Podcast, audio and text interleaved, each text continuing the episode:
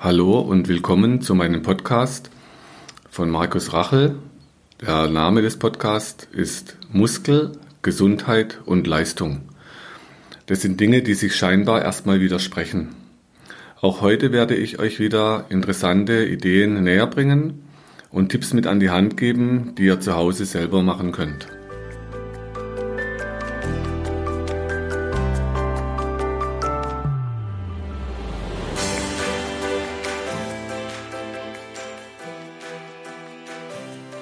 Heute erzähle ich euch etwas über Rückenschmerzen. Das Thema wird in vielen Zeitschriften behandelt, in Büchern. Es gibt sehr viele Fachleute für das Thema. Aus meinen eigenen Erfahrungen als klassischer Rückenschmerzpatient vor fast 40 Jahren habe ich sehr viele Dinge erlebt, die am Rücken stattgefunden haben. Leider waren sie nicht immer zielführend. Ich habe dann sehr viele Jahre mit diesem Rückenschmerz verbracht. Und als ich dann an Lehrer kam, die anders gedacht haben, also praktisch wie anders herum gedacht, und zwar nicht mehr am Rücken, wo tut es weh, wo muss ich dort was wegmachen, sondern eher, was führt dazu, dass der Rücken weh tut. Also auch Fragen gestellt, dann kam die Lebensgeschichte ins Spiel. Und so entstand bei mir ein Weg, Trainings umzustellen, Dinge in Frage zu stellen, die ich gelernt habe. Ich habe viele Bücher gelesen zu diesem Thema, viele Fortbildungen besucht und aus diesem entsteht eine Quintessenz, von der ich euch heute was erzählen möchte. Und zwar, wenn man über die Ursachen von Rückenschmerzen spricht, dann sind sehr schnell die schwachen Rückenmuskeln im Spiel. Ähm, also man versucht dann auch immer wieder die Muskeln zu stärken und versucht an der Stelle, wo das Problem auftritt, eine Lösung zu finden. Die andere Variante wären verspannte Rückenmuskeln, also da finden dann am Rücken Behandlungen statt, um diese Verspannungen zu lösen. Es gibt auch organische Veränderungen, also tatsächlich ein, greifbare Veränderungen auf einem Röntgenbild, wenn man die Knochen anschaut. Es gibt zum Beispiel Menschen, denen brechen Wirbel in sich zusammen. Das nennt man eine Sinterungsfraktur passiert oft im höheren Alter oder bei Unfällen. Also tatsächlich eine nachweisbare Veränderung am Rücken. Bei mir selbst hat man damals ein Röntgenbild vom Rücken gemacht und hat dann gesagt, okay, da ist ein Morbus Scheuermann zu sehen, das ist eine Wirbelsäulenveränderung, trifft, tritt oft bei jungen Männern auf im Wachstum und hat dann gesagt, diese Veränderung sei das Problem. Wenn man heute die Röntgenbilder anschaut, sind die Knochen sicher auch nicht besser im Rücken nach 40 Jahren. Allerdings ist kein Schmerz mehr da. Die Veränderung aber wohl noch sichtbar. Also es passt oft nicht zu dem, was man am Rücken spürt, was die Fachleute feststellen können. Und so gibt es heute Abhandlungen, dass bei fast 80 Prozent der Patienten, die Rückenschmerzen haben, am Rücken selbst keine Veränderung zu finden ist zu, die, zu diesem, also kein Befund, der zu diesem Bericht passt, was Patienten spüren.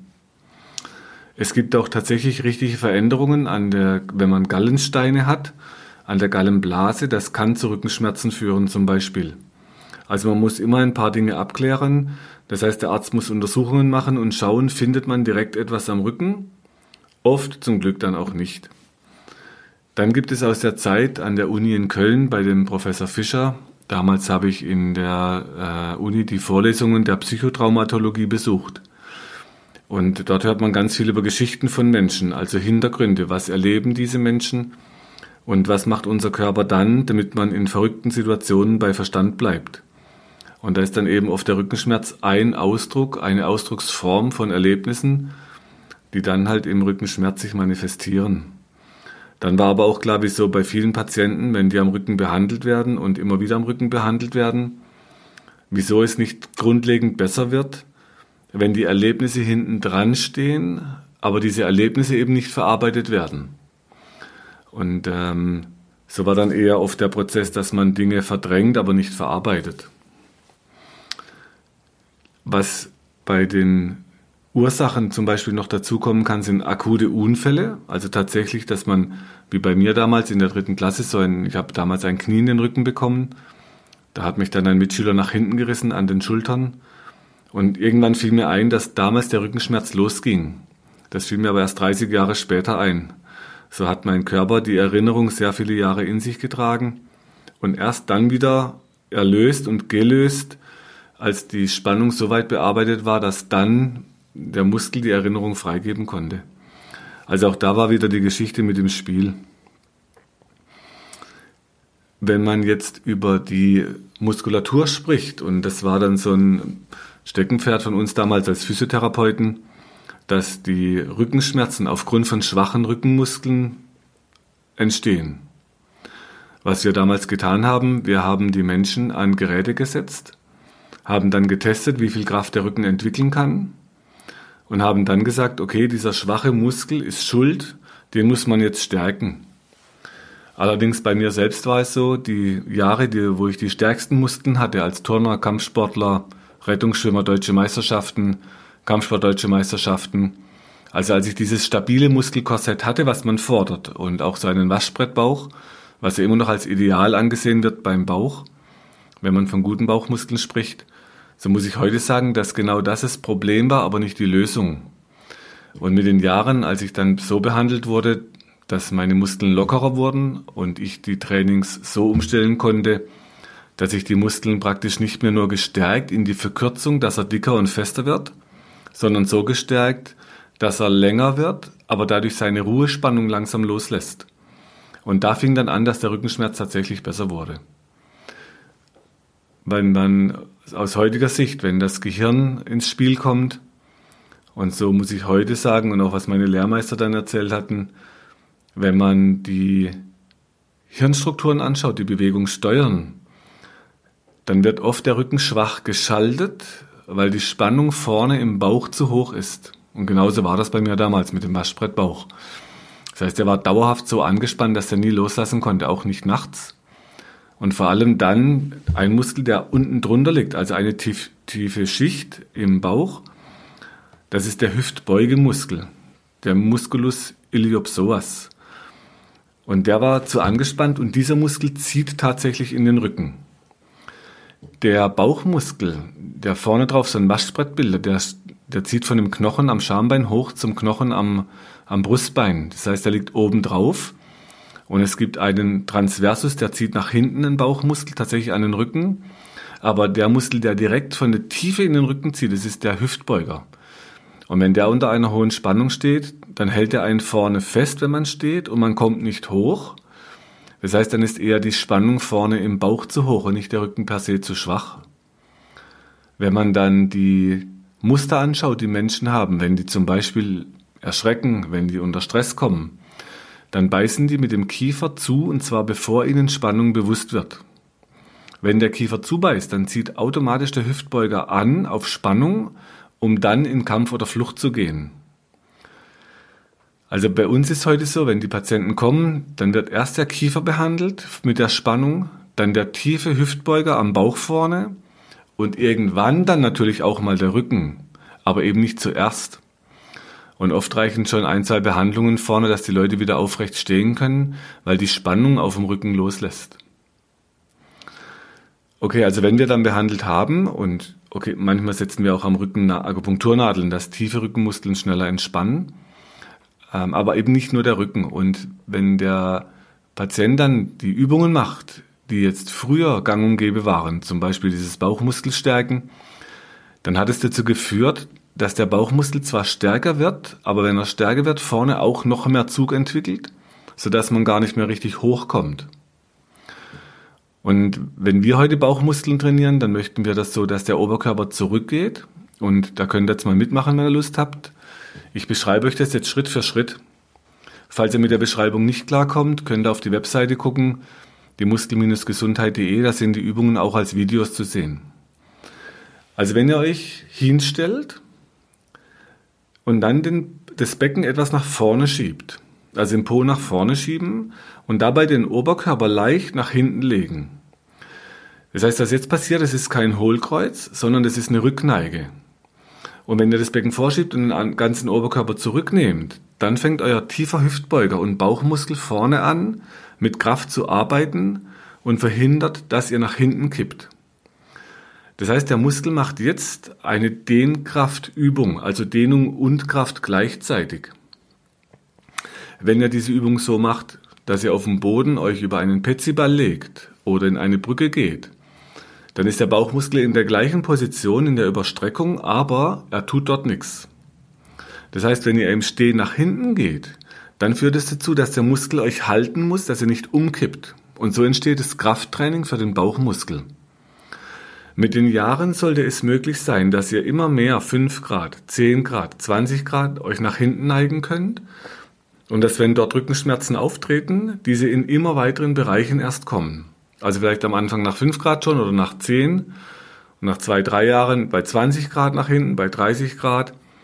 Und ähm, ich habe Lehrer erlebt, die konnten dann auf fast 90 Grad nach hinten abknicken. Die, ähm, die Lehrer, die ich hatte, die konnten das, die, äh, es gibt, es gibt Yoga-Leute, die können das sehr gut. Mal kurz zur Erläuterung, die Geräusche im Hintergrund, das war der Rechner, der mitgeschrieben hat. Der hat sich gerade abgeschaltet. Okay, ähm, also der Oberkörper geht zurück, das Becken geht nach vorne. Und wenn ihr das haltet, dann, wenn es euch zu wenig ist, könnt ihr die Arme nach oben nehmen, dann kommt mehr Gewicht auf den Bauchmuskel. Der Hebel wird länger für den Drehpunkt Hüfte. Wenn es euch zu viel ist, könnt ihr die Hände nach hinten nehmen und euch hinten am Rücken abstützen. Wenn das nicht mehr reicht und ihr merkt, ihr kommt immer weiter, dann könnt ihr anfangen, dass ihr Gewicht in die Hände nehmt. Also am Anfang vielleicht eine Sprudelflasche, später leichte Gewichte. Und so kann man das mit den Jahren immer mehr steigern, dass man immer mehr den Bauch kräftigt, aber immer mehr in die Länge trainiert. Und es gibt heute Untersuchungen, wenn man das Training so aufbaut, dann wird der Muskel über die Kraft in der Dehnung nach meinem Lehrmeister Mosetter oder ich nenne das gern Dehnkraft, weil man eben Kraft und Länge verbindet. Und so kann man das schön steigern, aber eben Schritt für Schritt nicht übertreiben. Wenn Rückenschmerzen auftreten, dann danach den Oberkörper leicht nach vorne, die Hände nach unten Richtung Knie. Das heißt, wenn der Rücken dann arbeitet, entspannt der Bauch wieder. Und normal ist dann nach dieser Gegenbewegung, wenn Rücken zieht oder schmerzt, auch wieder weg. Wenn ihr es macht, bitte nicht übertreiben. Wenn ihr Schädigungen im Rücken habt, zum Beispiel eine Veränderung an der Bandscheibe, die man sichtbar hat, auch da mit Sinn und Verstand, also langsam, lieber über die Jahre planen, nicht übertreiben und ihr könnt irgendwann sowieso immer weiter zurück, aber nicht am Anfang zu viel, sonst macht es auch, wenn es dann Schmerzen äh, gibt, keinen besonderen Sinn. Also langsam Stück für Stück. Ihr könnt, wenn ihr steht und den Oberkörper nach hinten nehmt, mal versuchen, dass ihr euren Kopf gleichzeitig nach hinten legt und dann das Kinn an die Brust dran zieht, sodass so ein Doppelkinn entsteht. Wenn ihr euren Kopf nach vorne zieht, dann habt ihr zwar erstmal mehr Kraft auf dem Bauchmuskel, aber die Halsmuskeln verkürzen sich wie im Alltag eh meistens. Also auch da Kopf zurücklegen, Kinn zur Brust ziehen. Wenn möglich noch atmen und lächeln bei dieser Übung. Und dann kann man versuchen, dass man die Knie gestreckt hat oder leicht gebeugt. Also es spielt ein bisschen mit den Übungen. Es ist dann keine so ganz kontrollierte Physiotherapie, sondern eher so ein Spiel mit den Übungen. Wie gesagt, wenn ihr Anregungen braucht, auf der Webseite sind auch für die Halsmuskeln Übungen drauf. Schaut euch die Sachen an und macht sie langsam, Schritt für Schritt, so dass ihr, wenn, wenn ihr gut übt, wie ich heute, keine Rückenschmerzen mehr habt. Ich komme heute gut auf 60, 70 Grad nach hinten ohne Rückenschmerz. Man kann da super schnell Kraft entwickeln. Und wenn man dann noch die herkömmlichen Bauchmuskelübungen macht, wie früher diese Sit-Ups, gedrehte, gerade, schräge Sit-Ups, die hat man dann immer mehr verändert, sodass man heute Planking macht also auf den Unterarmstütz geht und die Fußspitzen und sich praktisch wie so ein Brett hält, dass der Bauchmuskel arbeiten muss, da ist man dann in so einer Mittelposition vom Bauchmuskel. Also Sit-ups heißt, ihr verkürzt ihn maximal, was aber meistens im Alltag eh schon ist, und dummerweise auch unten drunter diesen Hüftbeugemuskel, der dann im Rücken zieht. Wenn ihr Planking macht, ist der Bauchmuskel in einer Mittelposition und wenn ihr die Übung im Stehen nach hinten macht mit dem Oberkörper, dann ist der Muskel in der maximalen Überstreckung und muss dort auf Kraft arbeiten. Und das ist dann die Übung, die wir heute unseren Patienten mitgeben. Die wundern sich zwar am Anfang, weil es immer heißt, ja, wegen dem Hohlkreuz, man darf doch nicht nach hinten. Aber wenn ihr die Übung so macht, dass ihr das Becken nach vorne schiebt und den Oberkörper dann zurücklegt, dann seid ihr nicht im Hohlkreuz, sondern ihr seid in einer Rückneigeübung. Wenn ihr im Hohlkreuz steht, dann heißt es, dass euer Becken vorne zuzieht, die Knie sind ein bisschen gebeugt und dann muss man, damit man nicht kippt, den Oberkörper wieder hochbringen. Also man steht dann eher so in so einer ja, fast so eine, eine S-Form nach hinten. Also Hohlkreuz ist nicht gleich Oberkörper zurück und Rückneigeübung. Wichtiger Unterschied. Und wir haben das früher immer verboten, was nach hinten geht als Physiotherapeuten, wegen dem Hohlkreuz. Und so werde ich heute eben immer gucken, ist es wirklich ein Hohlkreuz oder machen die Menschen eine Rückneigeübung und trainieren den Bauchmuskel nach hinten. Wenn ihr ein Hohlkreuz habt, dann wäre immer noch die Frage, wann ist es krankhaft, also wann ist das pathologisch? Ab, ab wie viel Grad ist Hohlkreuz schlecht?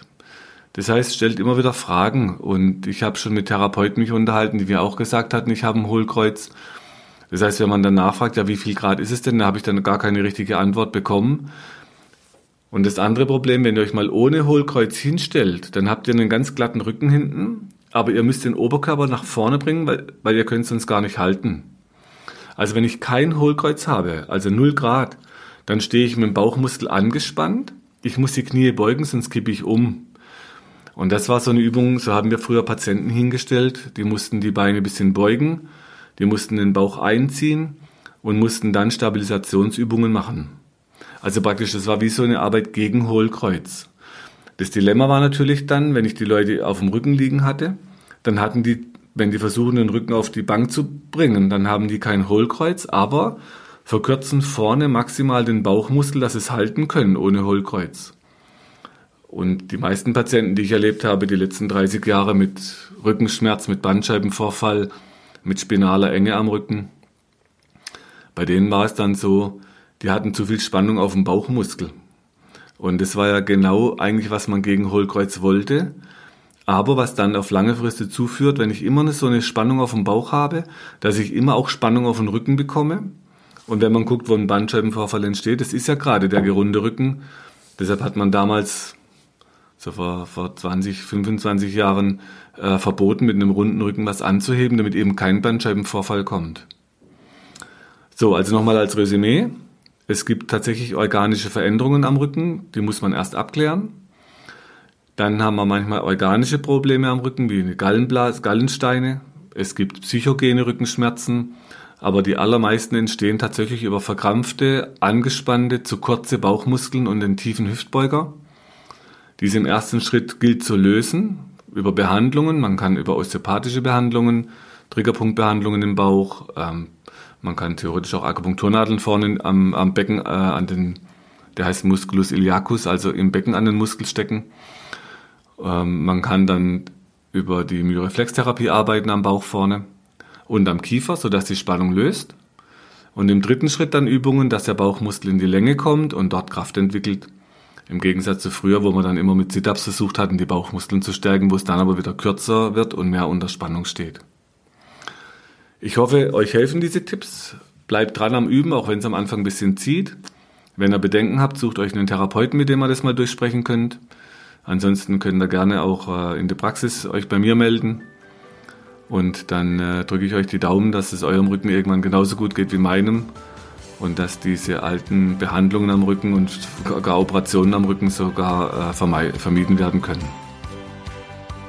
Wenn du meinst, dass dir diese Infos helfen oder du weitere Infos suchst, schau auf meiner Website unter www.muskel-gesundheit.de rein.